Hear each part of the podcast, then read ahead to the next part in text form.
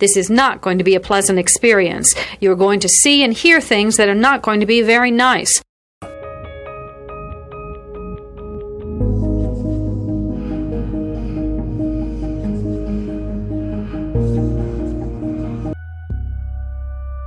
Experts divide serial killing into two general types organized and disorganized. An organized killer brings everything he needs to complete the murder. A disorganized killer improvises. Begin.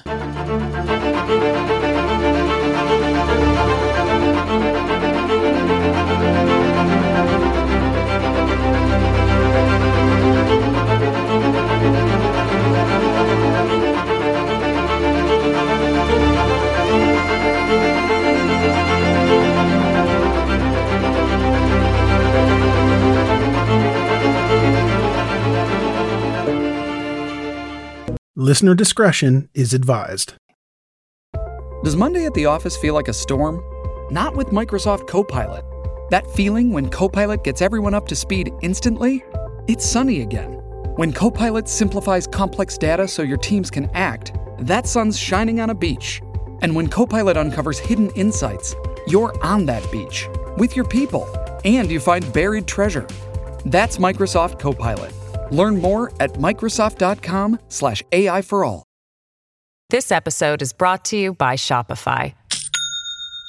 Do you have a point of sale system you can trust, or is it a real POS?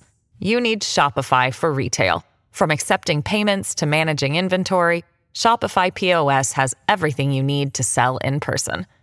Go to shopify.com slash system, all lowercase, to take your retail business to the next level today. That's shopify.com slash system. In December 1991, Bryan Ruff was 20 years old and he lived in Salt Lake City, Utah. Bryan had been married for about two years and he had a 13 month old daughter, Brittany. His wife, Jennifer, was pregnant with their second child. Jennifer and Bryan met at church. Bryan was a talented wrestler. He competed in high school and went to the state championship. After high school, he attended Ricks College, a church of the Jesus Christ of Latter day Saints owned university in Rexburg, Idaho. He was a member of the wrestling team. He only went there for a year, then he worked as an EMT for a year. In December 1991, he was attending Salt Lake Community College to become a nurse. In addition to that, he was working as a security guard at the Kennecott Copper Mine just outside of Salt Lake City. We'll be back after a quick break.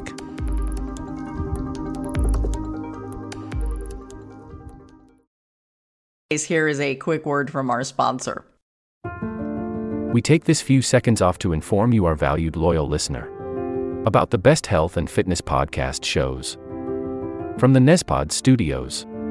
Join us as we give you the best of the best health and wellness updates you can rely on for the treatment of chronic health problems. Classic functional medicine back to basics health tips and special updates from the best doctors in the United States of America. Check out this health and wellness podcast shows. Explore Health Talk Weekly, Healthy Lifestyle Matters, Excellent Health Digest, Healthy and Free Daily, and last but not least, Weekly Health and Fitness Corner. Also, check out Nasty Boy CC, the truest story never told fiction podcast, for that real life on the go experience with the 27 year old Golden Boy who made our guest invite number one list.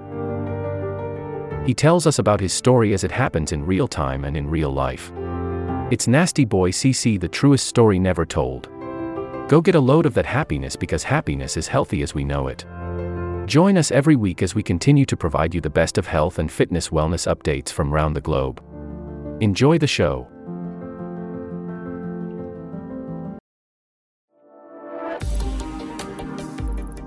Now, back to our episode. On December 10th, 1991, Bryan went to work his shift. His shift was from 4 p.m. to midnight. He worked alone in a remote shack. It was his job to do rounds, but there was a lot of downtime, which gave him time to do his schoolwork. A few hours after Bryan's shift started, his supervisor went to check on him. Bryan was nowhere to be found. Nothing seemed to be disturbed. Bryan's half eaten lunch was in the shack. It had recently snowed, but there were no footprints in the snow. His car was parked in a lot close to the shack, and there were no footprints around it either. It was as if 22 year old Bryan Ruff had vanished into thin air. But this wasn't the first time he had disappeared. About a month earlier, Bryan didn't come home after his shift. His wife Jennifer found a letter he had left on his pillow. He wrote that he was feeling overwhelmed by life. He was a young man who was married with a child and another one on the way, and he was attending school and working full time. He was stressed out and he needed some time away to think things over. Jennifer called his boss at the mine. He said that morning Bryan had suddenly quit and collected his last paycheck. He didn't know where Bryan was. Jennifer didn't hear from her husband for six days. Then their daughter, Brittany, became sick with viral pneumonia. Jennifer had to take her to the emergency room. Word reached Bryan and he came home. He apologized for his actions and Jennifer let moved back home. But Bryan was noticeably different after he got back. Jennifer told Forensic Files that he was cold, bitter, and angry. Bryan was also able to get his job back.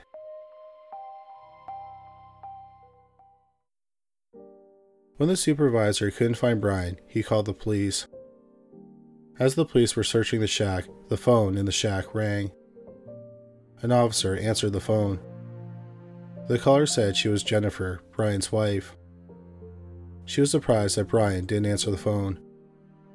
The officer identified himself and said they were looking for Bryan.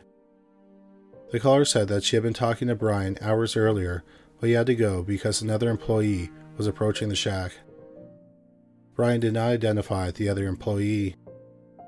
The officer then hung up the phone.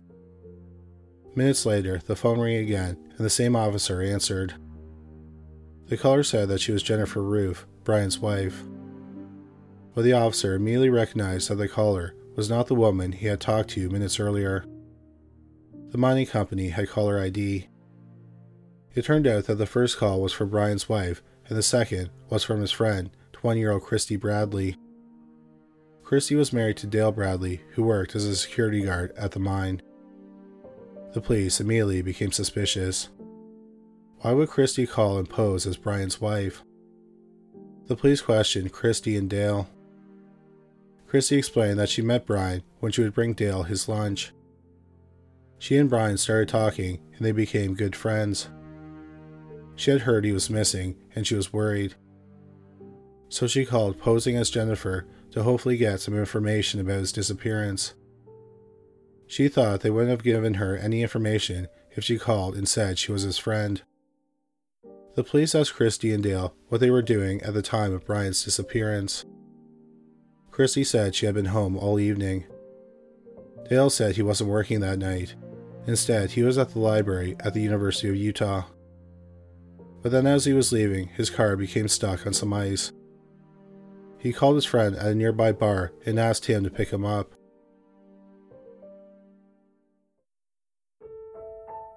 Days went by, and no trace of Bryan Ruff was found. Five days after Bryan seemingly vanished into thin air, Jennifer found some things that disturbed her. There was a credit card bill and a phone bill. On the credit card bill, she saw charges for when Bryan was gone for the six days. There were charges for a motel near Salt Lake City, another motel in Reno, Nevada, and a third in San Francisco, California. On the phone bill, she found a San Francisco phone number that she didn't recognize. She called the number, and a man answered. She asked him if he knew anyone who lived in Salt Lake City. He said that he did, his niece, Christy Bradley. She had been by to visit a few weeks earlier. Jennifer then asked if he knew Bryan. The man said he did. He was with Christy, and she introduced him as her new husband. Jennifer was devastated when she realized that her husband had been having an affair. Jennifer told the police what she had found out. The police questioned Christy. She said that her husband, Dale, was very controlling, but she liked Bryan and they started having an affair. The police questioned Dale. He said he had no idea that his wife had been unfaithful to him. Since Dale had a motive, the police searched his car, a 1974 red Camaro, for bloodstains and gunshot residue. But they found nothing of interest. Both Bradleys agreed to take a polygraph exam. They both passed, so they were dropped as suspects.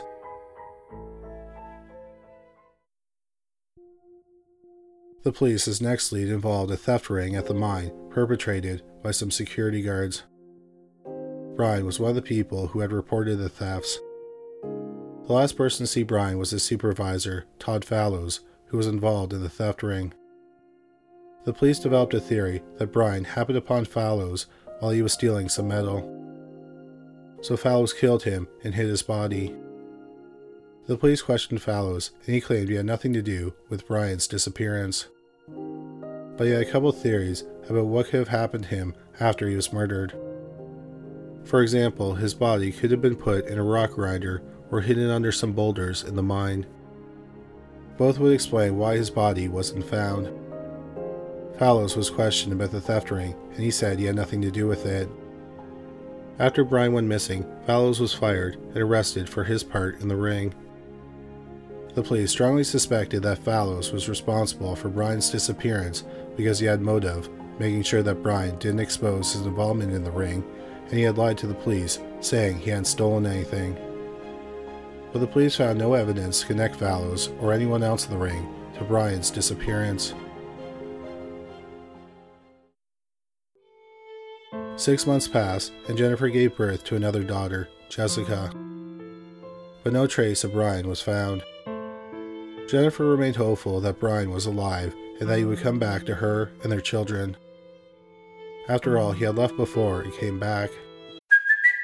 It's Kaley Cuoco for Priceline. Ready to go to your happy place for a happy price? Well, why didn't you say so? Just download the Priceline app right now and save up to 60% on hotels. So, whether it's Cousin Kevin's Kazoo concert in Kansas City, go Kevin, or Becky's Bachelorette Bash in Bermuda, you never have to miss a trip ever again. So, download the Priceline app today. Your savings are waiting.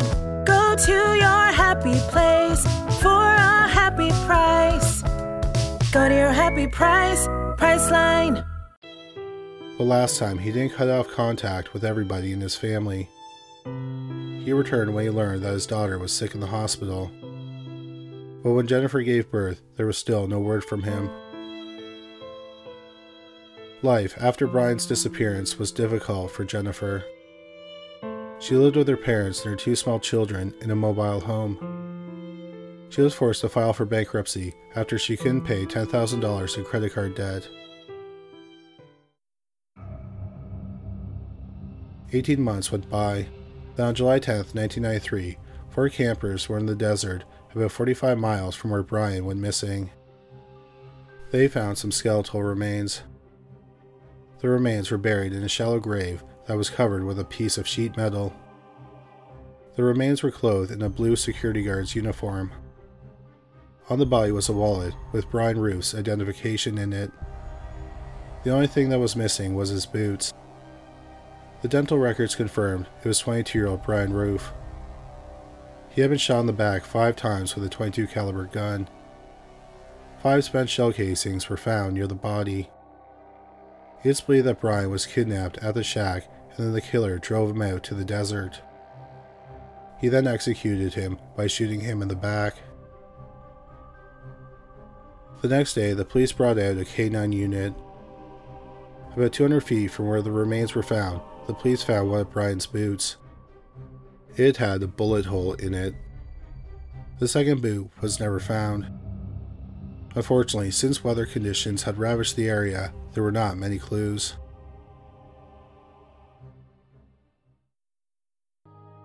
Thirteen years went by. During that time, the police believed that Bryan was killed because he happened upon other security guards stealing from the mine. But they never found any evidence that proved their theory. Then, in 2005, there was a tragic turn in the case.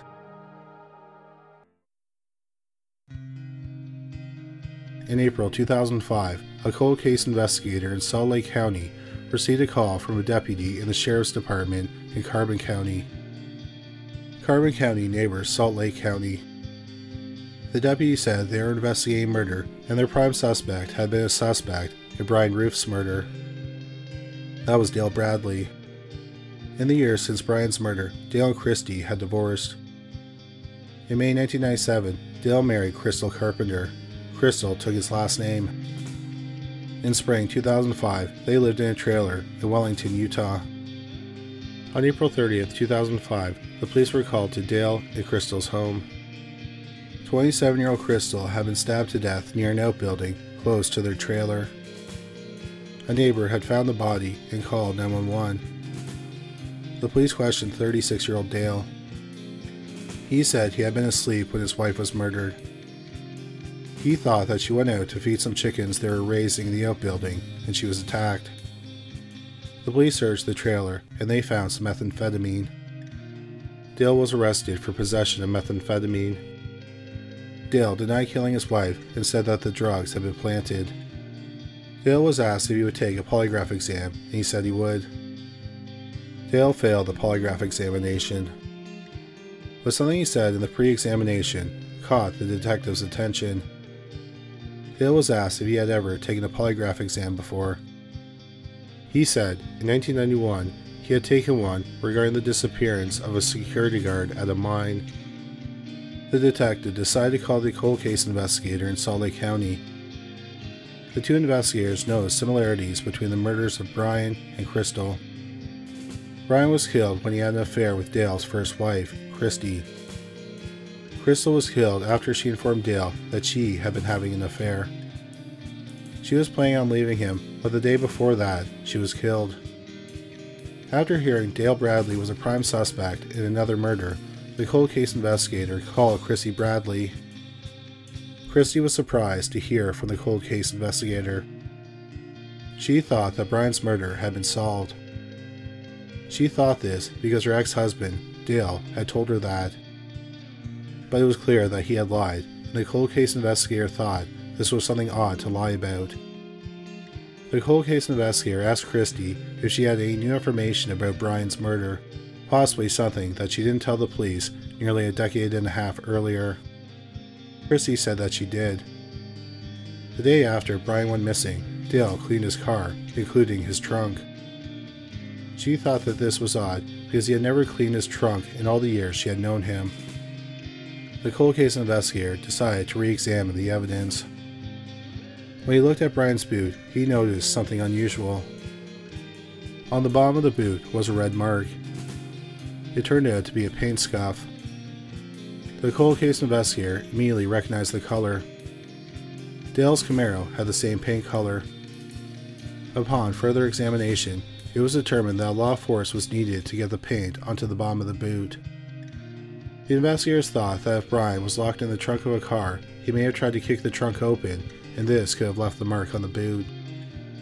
The police then confirmed that in the factory, the interior trunks of 1974 Camaros were painted the same color as their exteriors. The police then started what seemed like the impossible task of tracking down Dale's car. But two years after Bryan's murder, the car was sold for scrap metal.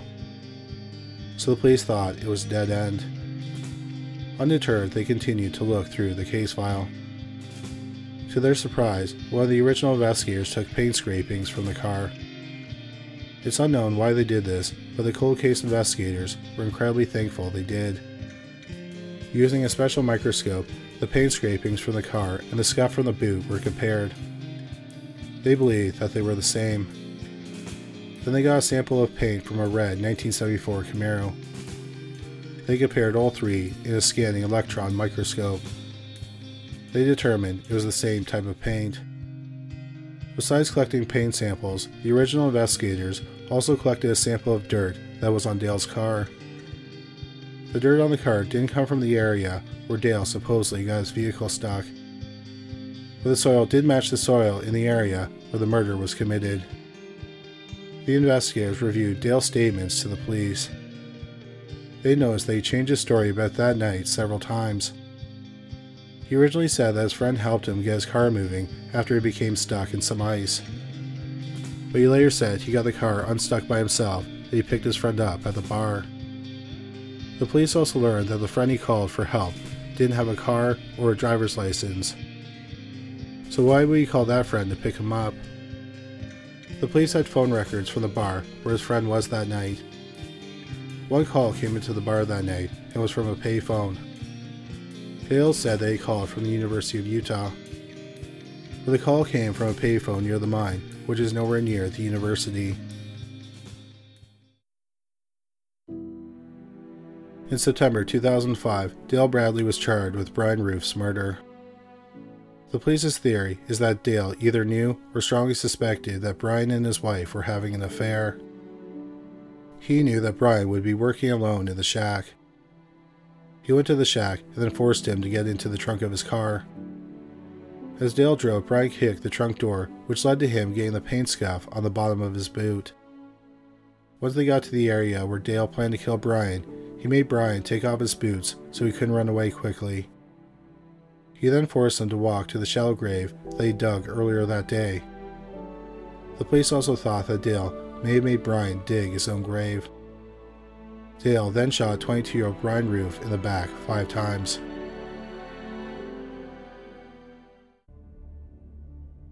In January 2007, Dale agreed to a plea deal. He entered an Alford plea to second degree manslaughter and kidnapping.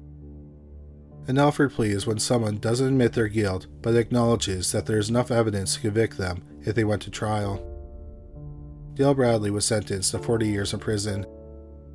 At the time of this recording, 54 year old Dale Bradley is serving his sentence at the Central Utah Correctional Facility in Gunnison, Utah. If he serves his entire sentence, he'll be released in 2046 when he'll be 78 years old. No one has ever been charged in connection with the murder of his second wife, 27 year old Crystal Bradley. Dale remains the prime suspect. This will conclude the episode. Thanks for tuning in. If you like what you hear, please leave a comment and subscribe. Thank you.